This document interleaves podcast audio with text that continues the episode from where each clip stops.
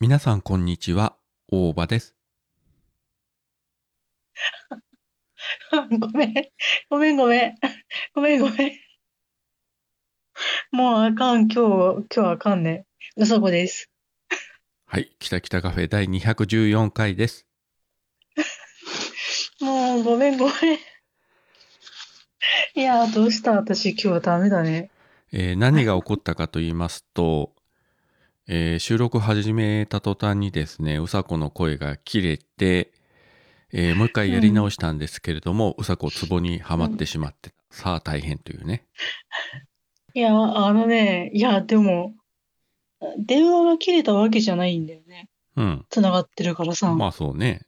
いや、あのね、本当に、 本当にこれは、今ごめんなさい。もうごめん、これは私が悪かった。ごめん、ごめん。こういうことがいろいろありましてもね。まあ何があっても、うんえーそれが全てポッドキャストのネタになりますから、もう全然 OK なんですけど。いや、あのね、今何が起こったかっていうと、はい。あのね、私の意識が切れたんだよね。いや 何それ怖いんだけ ど。いや、気絶したわけでも何でもない、起きてんだけど、はい。あのね、電話して喋って、これから収録っていう、今さっき1分2分前の出来事なのにう、ん。もうね、それを忘れるんだね。これから収録だぞっていう状況を忘れたんだよ。今一瞬。なんか、相当それやばいんじゃないのいや、なんで忘れたかって言ったら、今、はい。これ収録、あの、大場さんと喋ってる電話と、隣にね、まあ普段メインで使ってる iPhone 置いてんだけど、いつも。うん。まあ収録始まる前、電話する前からちょっとインスタを見ててさ、うん。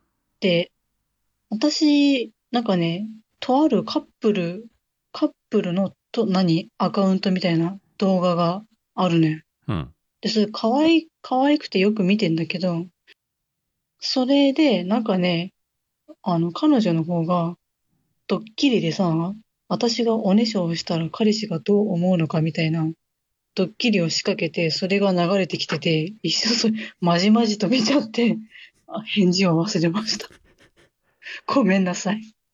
えっ、と、前回のね、トークの中で、いろいろ収録中にうんうさこはこんなことをやらかしましたということをね、えー振り返っていろいろ述べましたけれども、えーまた一つ新たなる伝説が増えたということで。本当に今、もしもし、もしもしって言われるまでね、本当に、私、大場さんと喋ってるっていう意識がね、完全に飛んでたんだよね。どう思いますか、皆 さん。私、こんな人ともう6年間やってるんですよ。まあ、あの、なんで iPhone ね、じゃあ横に置くなよって思うんだけど、うんあのね、一応ネタ、ネタ帳っていうかさ、メモ帳を、なんかあったかなと思いながら、あ、これ話してないなとかさ、うん。一応用意してんだよね。うん。で一応用意してんだけど、今日は、あの、さっきの流れでずっとインスタが流れてて、うんうっかり見ちゃったっていう。で、なんか、今日はネタがあるわけですか。いや、値段っつうかね、値段、あのね、あの、ちょっと今日じゃあ映画の話していいどうぞ。あの、あの、雲の人いんじゃん。なんだっけ。あの雲の人いんじゃん。雲の一つうのもなかなか、 まあ、わからんではないよ。言いたいことがわからんではないよ。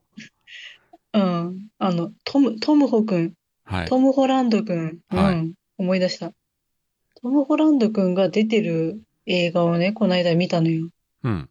あのね、津波の、なんか実際にさ、起こったんだね、あの津波の、なんかどこだっけ海外でさ、津波の被害がさ、本当にあったんだけど、うん。タイじゃない、ベトナムなんか、なんかだっけななんかあっちの方なんだよね。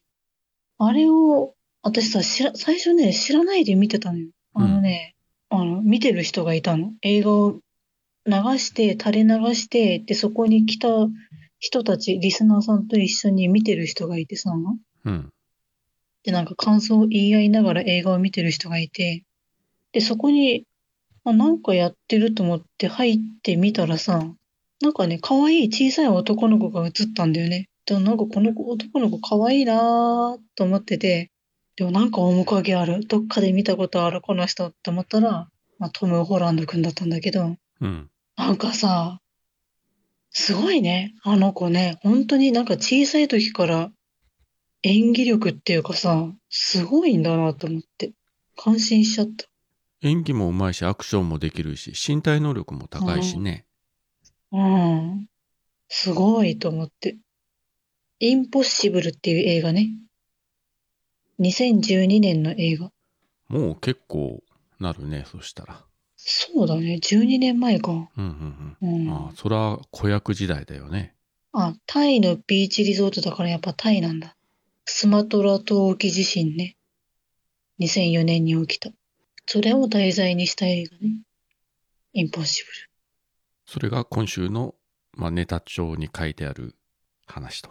そうそうそう、トム・ホランド映画って書いてあった。 いや、トム・ホランド映画って書いてあるなら、雲の人とか言わなくて、トム・ホランドって言えばいいじゃん。いや、あの、スパイダーマンがいつも出てこないんだよね。別に役名で言わなくても。つうか、雲の人って言う方がな逆に難しいような気がするけどね。いや、雲じゃんだって、いや、わかりやすいかいなや。そら雲だけどさ。なかなかあのーうん、まあいいけれど。うん。はい。そんな感じで、はい。ネタ帳に書いてありました。あのーまあその雲の人絡みで言えば、自分収録ベースの昨日、学ぶウェブというね、スパイダーマンのあのキャラクターの一人のマダムウェブという、まあ女性を主人公にした映画を、昨日ね、ちょうど祝日で仕事休みだったんですけども、公開初日に見てまいりまして。ええ感想などはもう北九州の片隅の方で出しておりますんで、えーそちらをお聞きいただければと思うんですけれどもアメリカのサイトとかでは結構なんかすごいダサくとかえらい叩かれまくってたけど、実際見に行ったらそんなことなくて普通に面白かったんですけどねおお、そうなんだね。でもねアメリカの方まあアメリカだけじゃないけども女性が主役の主人公のヒーローアクションものとかうん。そういうものに対するなんか拒否感みたいなううんん。そういうことを認めない一定の層があるみたいで、去年、あの、MCU であったマーベルズもそうだったけど、なんかやったらめったら叩きまくる人たちがいてね。いや、もちろんあの、作品自体がすごい大傑作というほどでもないんだけれども、ツッコミどころもあるけれども、うんそこまで低い評価はする必要ないだろうという、まあ普通に面白い映画だったんだけど、面白かった。うん、面白かったし、まあこの SNS、なんかこのネットのいい面と悪い面といろいろいろありますけれども、こう悪い面が露骨に出てるなと。だからね、まあこれあの映画でも小説でも漫画でもドラマでも何でもそうですけど、あうの、ん。人の評価を当てにしちゃいかんですよと。ね。まず自分の目で見て、自分で見てで、つまらなければもちろんつまらないでいいですし、ね、うん人が何と言うと自分が面白いと思えばそれでいいので、本当にあの、うんそんな評価を見て、えーつまらないと言われるから見に行くのやめたとか、いうのは一番、まあ言い方はきついですけど、愚かな行動だと思いますんで、そうね。うん。まあ実際あの評価通りね、あのー見に行ったら本当にダメだったっていうパターンも実際数多くありますんで、まあ最後は自己責任にはなりますけどね。ううんん。まあ世間の評価に振り回さな、振り回されない方がいいですよと。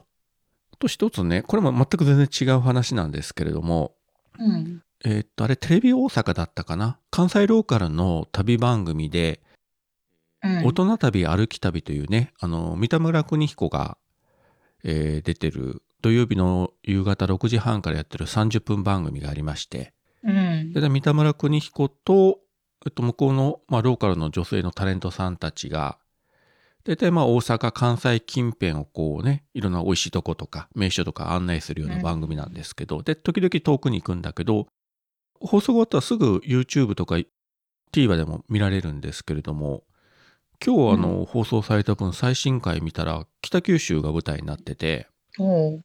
おおと思って見てて。まあ、初めがちょっと北九州じゃないんだけど、宗像大社。まあね、世界遺産だから、そっちに行って、うんそれから北九州の小倉と、あと門司港の方にも行ってたんだけど、えーうん三田村邦彦はあの小倉城に行って、うん。ううんん。あの中上がって行って、うん。あれやってたんです、あの、やぶさめの、おー、はい。はい、あの、12月に島次郎さんがこっちに来た時にね、うん。あの、うんうんやぶさめの、あの、お馬さんに乗ってこう、矢を射るというのに、ね、挑戦してうん100発100中だったけど、うん。うん。それもね、む三田村邦彦は挑戦してましたよ。 ちょっと失敗してたけど。 失敗してたんかい。いやー、すげえなーと思って見てね。で、その後、門司港のね、まあ焼きカレーとか、お酒とか、あとあの、安い惣菜の天ぷら屋さんのところも行ってて、これ、うん次、自分も行こうと思ったのが、えらく、えらい安くて、うん。コロッケが3つで100円とか、いや、す。あの、うずらの卵の天ぷらね、うん。が10個で200円とか。ええいや、ちょっとこれはいかねばならんだろうということをね、さっき見ながらね、心に誓いましたよ。うん。すごいね。まあ、結構ね、あの、地元のそういったお店でもね、あの、すべて知ってるわけじゃないんで、そんなテレビ番組を見てね、初めて、おこんなところにこんな店が、みたいなね、ことを知ることも多いんで。うん。でまして、あの、関西ローカルの番組なんで、この、大人旅歩き旅って、こっちの方ではテレビやってないんですよ。うん。だからまあ、ただ、ありがたいことに今ネットでね、あの、見ることができるんで、うん。うん。うん。勉強になりましたわ。いいね。まあさっきあのね、まあ映画の批評でネットは怖いというのも言いましたけども、まあいい面ではこういった形でね、昔だったらやっぱりローカル番組ってその地方に行かないと見ることができなかったけど、ああ。うん、今ネット経由でね、例えば北海道ローカルとかさ、うんね、東京ローカルとかでも、別にあの九州にね、あの何も中継も何もなないでも今ネットで見ることができると。うん。うん。いや、これはね、ありがたいなと思いましたね。そうね。あちこちのテレビ局がもうあの公式にね YouTube チャンネル作ってそれぞれの番組をね、流してたりするんで、うん。うん、たまになんかね何気なくこう YouTube とかざーっと見てたらおっと思うような番組があってねそれからついついねあの登録して見てしまうというのがねあったりしますけどねうん。まあ我々が子供の頃には想像もできないね、えー時代になりましたけれどもねうん。ってねコンピューターとかうんなんかそれこそ映画とかね漫画の中の世界の話だったけどねなんだろうね。だんだんなんか、まあさ、それこそ車が空をまだ飛んではないけど、うんうん、うん、だいぶなんか、だいぶそれでもさ、近未来的な感じ。だってスマホだってありえなかったもんね。ないないない車も今ほらもう路線バスとかもだいぶあの自動運転のさうん。実際あの街中走らせるあの実証実験が進み始めてるからねうん。おそらくもう本当にあと数年で完全にあの自動運転の公共交通機関とかさうん。確かタクシーもどっかの会社がやってたけど、もうそれがほぼ実用化されるだろうね。あと何年かぐらいで。そうね。昨日かな、ニュースで見たのはどっかの私鉄でうん。電車をもう自動運転化も始まったのかなそういうのもやってた。いや、なんかさ、あの、北海道がさ、札幌とかなんかもう、人手がなくてさ、全然。で、はいはい。バスの運転手がいなくて、なんか、減便しますみたいなさ。それはね、こっちもそう。あの、福岡中心に走ってるあの西鉄バスという大手があるけど、うんやっ。ぱりもう運転手の高齢化と人材確保ができないから、うん。まあ物価高もあるんだけれども、うん。あの路線をねもうどんどん縮小していくうん。まだね福岡とか北九州とか、まあ、街中はまだいいんだけれどもちょっと外れたところだともう本数減らすとか路線自体潰してしまうとかうん。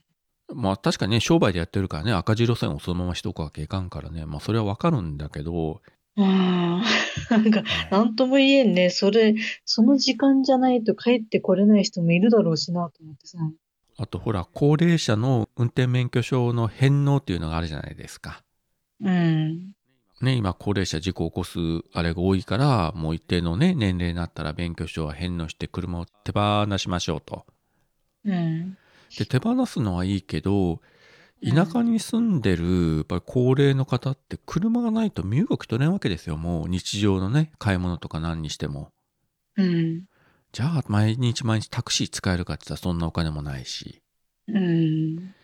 だからっつって、まあね、もう90過ぎの人が車運転してね、それで事故ったとかニュースもあるしね。もうどっちがいいんだかよくわからないけどね。うん。まあ難しい問題ですけどね。いや、だからもうバスはだから自動運転化にするしかなくない。多分ね。うん。まあそれでも、どうなんでしょうね。田舎の山道を自動運転のバスが走れるかな。まあ、まだそこまで至るまで時間かかりそうだよね。技術的にも。そうか。そうだね。うんいや、そして、あれだね。やっぱ北海道ちょっと雪あるから難しいか。そうね。また別の問題がね、あるから。うん。まあ、ただ世の中の方向としては間違いなくもう確実にね今後働ける世代の人口がどんどん日本は減っていくからうん。なのでそういった自動化とかデジタル化がどんどんどんどんまあ日本全国あちらこちらで進んでいくうん。もう自分ももうねもうすぐもう仕事を辞めちゃいますけれども、うん。なんとかここまではついていけたけどあと10年とかなったらもう絶対世の中についていけらんだろうなとねデジタル化にさ10年ね。どうなるんだろうね。うちの子供たちなんかはね、まあそれに慣れてるから平気なんだろうけど、もうおじさんには無理です。はい。まあなんとかね、それでも頑張って生きてはいこうかと思いますけれども。うん、そうだね。あのー先日なんですけどうんうん。近所に住んでるハシビロコウが不動産屋で広い家を探してたんだよねあー、わかる。でもあいつら動かないじゃんだから広い家とか意味なくないって掃除も大変だしね。そうなんだよ俺も掃除って苦手でリアルな姉と弟の衝撃の会話が日常に溶け込んでくる「ぶっ飛び兄弟くだばな」毎週土曜日0時配信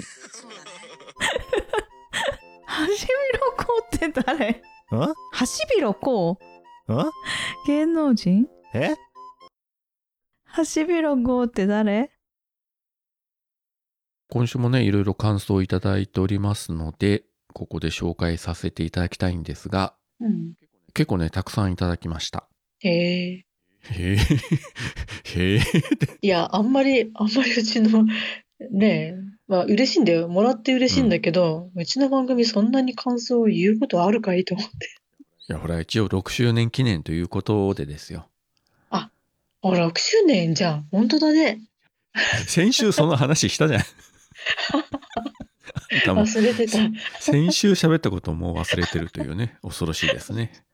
はい。はいえーではまずね、こちらが、星崎成美さんからスレッズの方でいただいております。はい。 6年間を振り返るのを聞きながら、ポッドキャストを知ったから、配信したから人生が良い方に向かっているって、うんうん。友達が知人が全国、世界中にいるってすごいよね。かっこ、両親や家族が外とほぼつながっていないと知って、自分が恵まれていると痛感しています。といただきました。ありがとうございます。ありがとうございます。そうよね。ポッドキャストのおかげでね、あちらこちらにね、友達、知り合いができたというのは確かにありましたね。うーん、だね。まあね、そもそも論としてね、その、まあ当時北海道にいたうさことね、北九州にいる自分が知り合ったっていうのもすごい話だし、うん。それからね、あちらこちらにね、配信者の方、リスナーの方、ね、ネットワークがこう広がっていって、直接会う機会もいろいろあったし、うん。そういう意味では、ポッドキャストやってなかったらね、こんなこういう関係は絶対できてないんで、そうね。ねこれ本当にね、素晴らしいですね。これこそもうあのお金で買えないね、うん。人間関係なんで。まあその、なるみさんが言うように、うちの家族もね、そんなつながりっていうのは持ってないんで、うん。と、次はですね、ゆかさんから、こちらもスレッズかな。はい。この人格者の私がと自ら言ってしまうのがわら。もちろん褒めてます。いろんな意味で濃厚な6年だったのでは。番組を通してでも共有できて嬉しいです。といただきました。ありがとうございます。りがとうございます。まあ確かにいろんな意味で濃厚でしたね。そうね。いや、人事のように言わないでください。完全に、完全にもう人事のように、か私関係ないですみたいな。 私には全く関係ないどこかよその星の話ですよみたいな言い方やめてよ。私も関係してたわ、ちょっと。うんいやいや、ついにあの数十分前にやらかしたばっかりでしょ。ね、はい。いあそんなこんなの6年ですよ。本当に濃厚でしたわ。や、もうちょっと、あれだね。あの、あんまりさ、もう年だからさ、あんまり濃い味と、ちょっとあれだから薄味にしよう。もう薄くしてくわ、私、ちょっと。もう塩分控えめにして。うん、もう、あの、いるのかいないのかわかんないぐらいな感じでいくから。はい。えーっと、お次は、こちらはオルネポの公式アカウントからですね。うん。 6周年朝の散歩でしっかり聞かせていただきます。といただきました。ありがとうございます。ありがとうございます。これあの X の方でいただいてるんですけれどもうん。投稿されたのが朝の4時35分ですねはい。だから、まあ、早起きして今からその花丸くんをね散歩に連れて行こうとした時に、えうーん。えーアップしてくれたということでねあいやーやっぱ犬飼うの大変ですよね買うの大変だけど、だいたい大場さんと同じぐらいの時間に起きてるから、大場さんも朝の散歩大丈夫だよ。いや朝の散歩はいいんだけどさあのそうそうあの先週ですねうちの職場でねうん、まあ私よりちょっと年上の人で、あの右手に包帯巻いてきた人がいて、どうしたんですかっつったら、ううんん、あのしばらく前に犬の散歩中に転んで手を打って、うんあのこうひねってしまってで痛みが取れないんで、うんあ の諦めて病院に行ったら「ひび入ってますね」って言われましたっつって、ねいや、諦めてって、そこまで我慢してたんだね、じゃあね。だからもうあとその自然治癒しかないですって言われてうん、指は動くんで仕事は問題ないですって「あそうですかお大事に」っつったらうん、その日の夜にまた犬の散歩中に転んで顔面打ってええ、唇とかを切って出血が止まらずに救急車で搬送されてみたいなことになって、ええ、骨とかに異常なかったけどもう顔が腫れてしまってうんあとあんまり人を前に出られないっつって結局もう3日ぐらい休まれてましたけどね いやそれ聞いて犬怖えなといや、どんだけ、どんだけ凶暴な犬飼ってんだと思うよね。研修は聞かなかったけどそれ考えたら確かにねあの大型犬買うとねなかなか大変と思うんですよね急に走ったりしたらさ止められないし、うん、ね、チワワとかさ豆柴とかだったらねうん、うん、まあ、こちらがひね、引きずり回されて転ぶということはそこ、そうないと思うんだけどね。だね。これがゴールデンレトリバーとかさ、うん、ね、なったらちょっとね、やばいかもしれない。やばいね。うん、まあ、おっさんの場合は多分パワーがあるけどね、大丈夫とは思うけど、うん、まあ、くれぐれも気をつけて散歩に行かれてください。次はですね、ぶっ飛び兄弟くだばなの公式アカウントからいただきました。はい、くだばなの139回っていうのがお便り会だったんですけれども、まあうんそれについてね、うん、お便り会139、いやもう脱線しすぎ、わらということで、ハッシュタグでいろいろこう、あるんですけれども、その中の一つに、きたきたカフェを入れていただいております。ありがとうございます。ありがとうございます。でね、この139回のお便り会って、まあ自分も聞きましたけれども、あのうん。結構、きたきたカフェのことをね、触れていただいて、いや、結構っていうかもう半分うちの番組だよね。いやいや、申し訳ないというか、ありがたいというかさ。ね、ちょっとあのね、私とあの、あの通勤でさ、バスに揺られながら聞いたんだけど、ちょっとね、笑いこらえるのに必死だったよね。まあね、うさこのこともね、いろいろ言われてましたし。うん。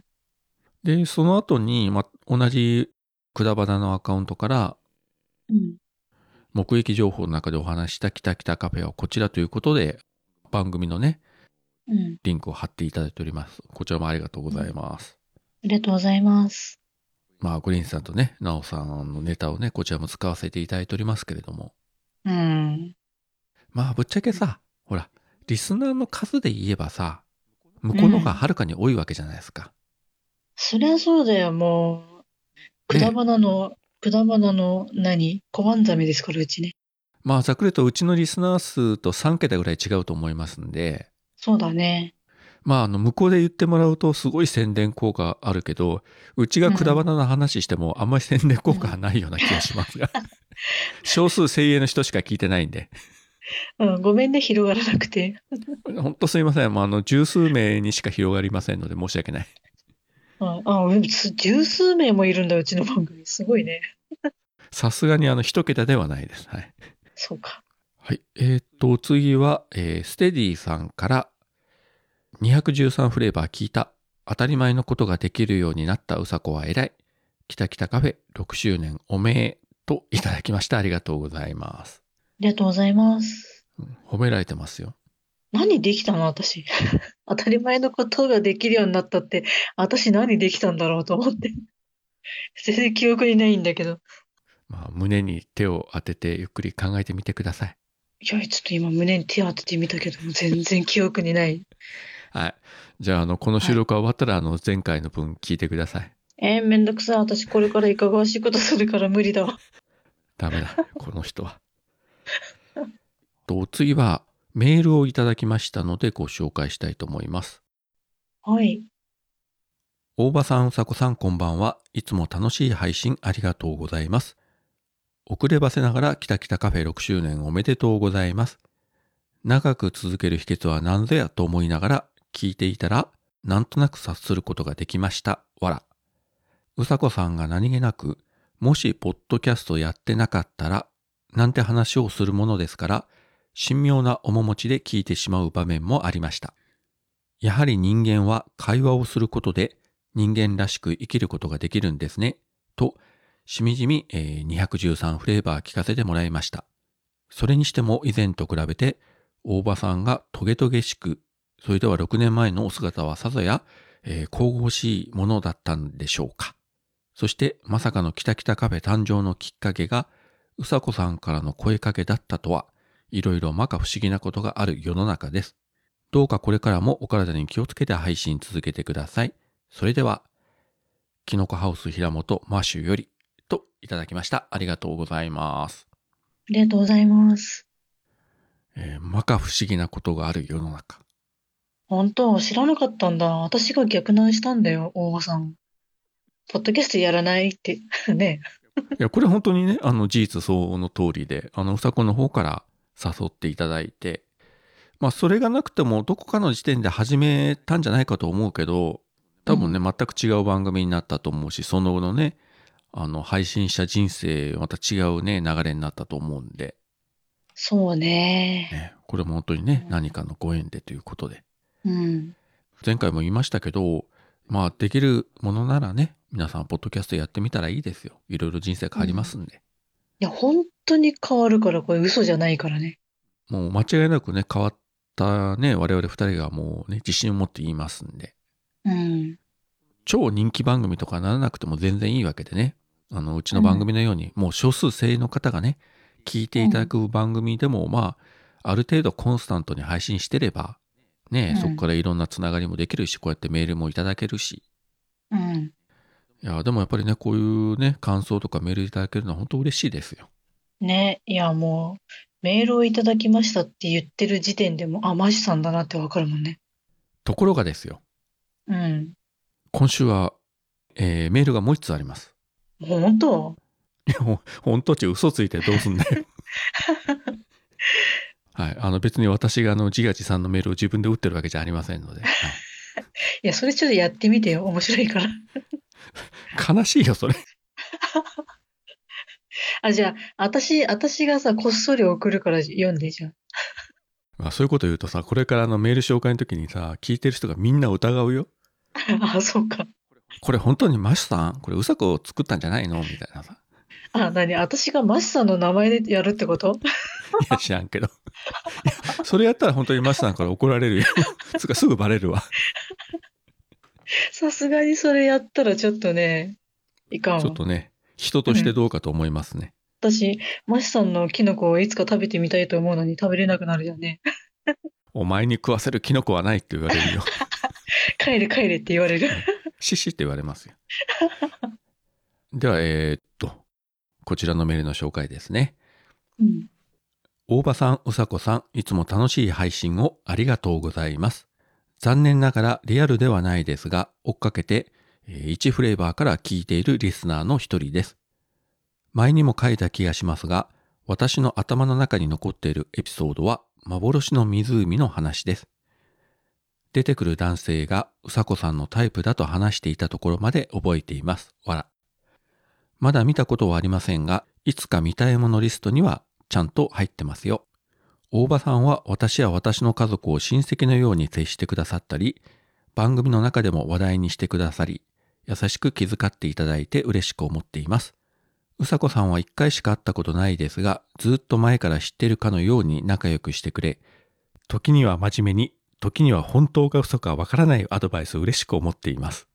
そんな二人とも大好きです。そしてこの番組も、大場さんが血迷って変な言動が多くなっても、うさこさんがさらにいかがわしくなっても10周年、そしてその先も聞き続けていきます。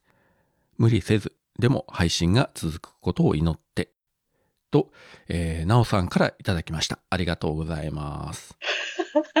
なおさんか い。いや、ありがたく受け取りなさいよ、君。誰かなとおさ思んっかた。いわいい。や、私途中までゆかさんかと思って聞いてた よ。あら、ほんと。ありがとう。あーんで、まあ、ほんと。うん。やだわー。 俺本当に今読みながら吹き出しそうになったんだけど、うん。このうさこのさ、時には真面目に、時には本当か嘘かわから ないアドバイス。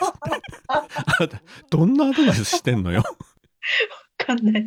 私、なんか、わかんない。私の大体9割嘘だからわかんないんだよね。ひどいね。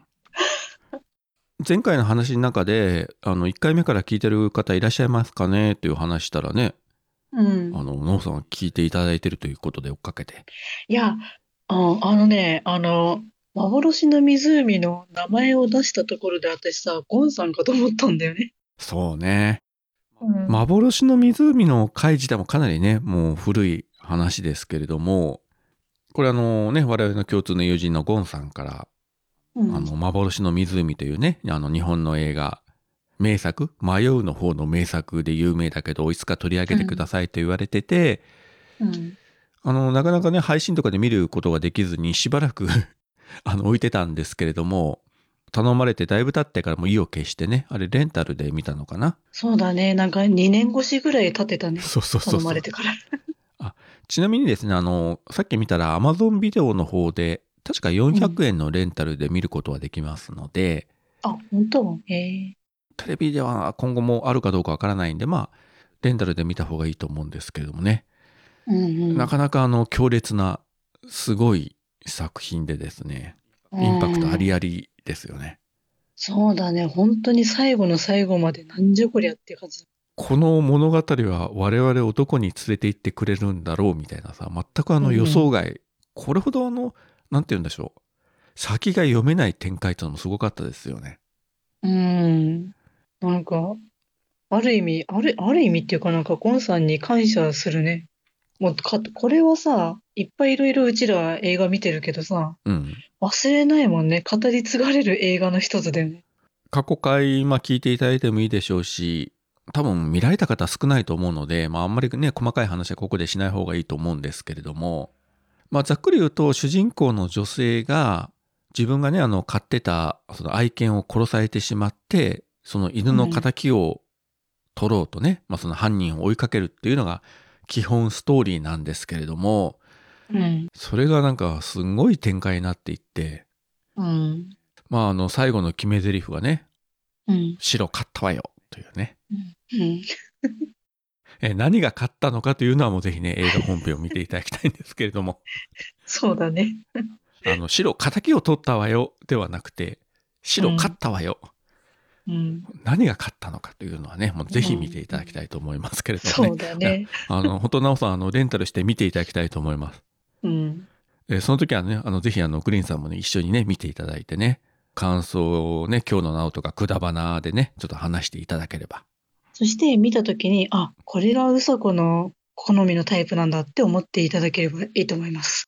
でも、まあ、この映画もね、あの、ネットで検索するといろいろね、あのーまあ、とんでも映画みたいな評価もあったりしますけれども、これもあの、うん今回の話の中で言いましたけれども、まあそういう評価は別として、やっぱりあの、ご自身の目で見ていただくと、あの、正直あの、ダサくではないと思いますんで、とんでも映画ではありますけど、う。うんんうん。面白いシーンもいろいろあるし、あの、うん想定外の出来事もいっぱい起こりますんで、えうんえぜひね、楽しんでね、いただければいいなと思います。はい。うさこさんには一回しか会ったことがないですがっていうのはあれですよね、あの、名古屋のシネマスコーレで、そうだよ。ああの、なんであの時感謝祭というね、あの、徳松さんの番組のイベントが、うんあの、うん名古屋のシネマスコーレというね、あの、有名なミニシアターを借り切って行われまして、あの、入場開始前に、あの、まあ、入り口のところでみんなたむろしてね、たくさんの配信者の人とかリスナーの人がこう、ワイワイ喋ってて、うんで、自分もグリーンさんたちとこう喋ってて、ふと気がつくと、電信柱の会からうさこがじーっとこちらを覗いてたというね。うん。あの、うさこ電信柱ネタはこっから始まりましたからね。ね、懐かしいね。ね。本当に言いましたからね、気がついた横の、 横 に。なんであなたここにいるのみたいな。そういえば、自分もこの時に奈緒さんには初めて会ったんですよ。グリーンさんにはね、その前に何回か北九州に来てもらった時に会ってるけど、うん。で、確かこの時の1ヶ月か2ヶ月ぐらい前に、うん。グリーンさんが当時やってた、あの、切れない長電話で、うん。えー、奈緒さんと付き合い始めましたという告白をしたんですよ。うん。そのすぐ後やったんですね、あったのは。うん。うん。で、自分はあの、名古屋駅の新幹線口の改札までお迎えに行って、先に着いてたから、でうんはじめまして、つって、で、その後、あの、一緒にお昼ご飯とか食べ行ったんですけれども、うん。もうあの、その時点ですでに、えーもうグリーンはしもべと化してました。うん。もう力関係が分かりました、すぐ。大変だね、グリーンとね、心の中で思いましたけど。 またこういうこと言うと怒られるけどね。うん。まあ、それぐらいがちょうどいいんですよ。そうそう。うん。まあ、そのお二人もね、その後、結婚されてね、二人目のお子さんができてとか、ねうんびっくりしますけどね。うん。あれはだから2019年だったと思いますけどね。そうか。2019か。コロナ前だもんね。コロナ前だもん。うん。うん。だからそれも、もうかれこれ5年前ですか。うん。すごいね、時の流れは。いやー、なんか、ついこの前みたいな気がするけいど。や、そうそうそう。そういうことは最近多いですよね。あれ何年前のことだろうとか数えたら、あ、もうそんなに経ったのみたいなね。うん。まあそんなこんなのね、あのーまあ奈緒さんとのね、お付き合いですけどもね。うまあ本当ん。これからもね、本当よろしくお願いしたいと思いますし、えーぜひね、幻の湖を見ていただきたいと思います。はい。いや、絶対面白いですから。うんうん。というわけで、えー今週いただいた感想とメールは以上でございます。はい。あと、うさこの方から何か言っときたいことありますかああ、ないです。眠い。あれ、今言葉の裏にね、まあ、あの、早く終わらせて、私忙しいから、ね、今からいかがわしいことするから、という思いが今込められたような気がしますけれども。なんでわかるんだよ、だ から。だからさ、6年も一緒にやってる大抵のことわかります よ、もう。もう、今ね、あの、巻きが入ってますんで、もうこの辺りで、えー今週も締めさせていただきたいと思います。はい。はい。それでは、えー今週もここまでお聞きいただきありがとうございました。ありがとうございました。それでは皆さん、さようなら。さようなら。